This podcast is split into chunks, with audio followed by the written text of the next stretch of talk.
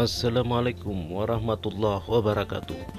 Jumpa lagi dengan saya Dede Leman dalam Voice Dede Leman. Uh, Semoga subuh hari ini Semua pendengar di mana pun anda berada Selalu dalam lindungan Tuhan Allah subhanahu wa ta'ala Dan Tentu harapan saya selalu sehat beserta seluruh keluarga. Amin. Dan mengawali pagi ini semoga pendengar sekalian uh, diberikan limpahan rezeki yang luar biasa dari Allah Subhanahu wa taala. Uh, segmen pagi hari ini saya ingin membahas tentang uh, peristiwa penting hari ini bahwa sebentar lagi akan ada pilkada terutama di kota Makassar. Pada pagi hari sebentar akan dimulai pencoblosan dari empat calon wali kota Pasangan yang pertama adalah pasangan Bapak Dani Pomanto dan Ibu Fatma. Dan pasangan yang kedua ada uh, Bapak yang kita kenal dengan nama Pak Api dan Rahman Bando. Pasangan yang ketiga adalah uh, pasangan wali kota uh, siapa lagi yang ketiga ya? Kok jadi lupa.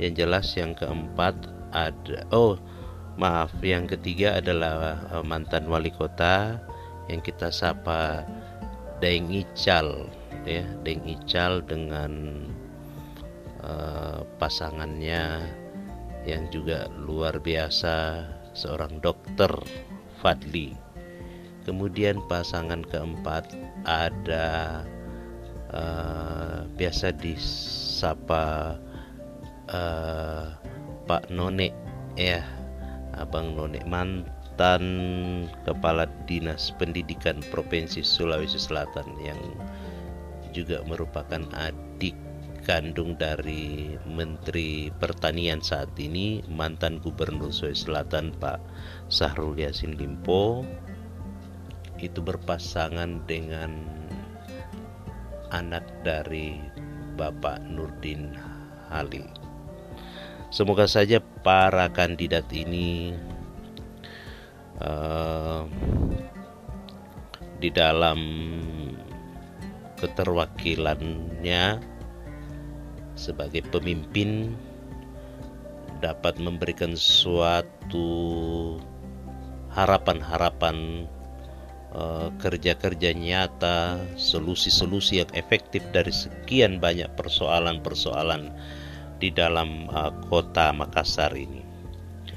Saya berharap semua pendengar bisa datang ke TPS tepat waktu dan tetap menjaga jarak, tetap menggunakan masker, dan menjaga semua unsur-unsur uh, yang sudah diprotapkan bagaimana kita uh, menghadapi bencana COVID-19 ini.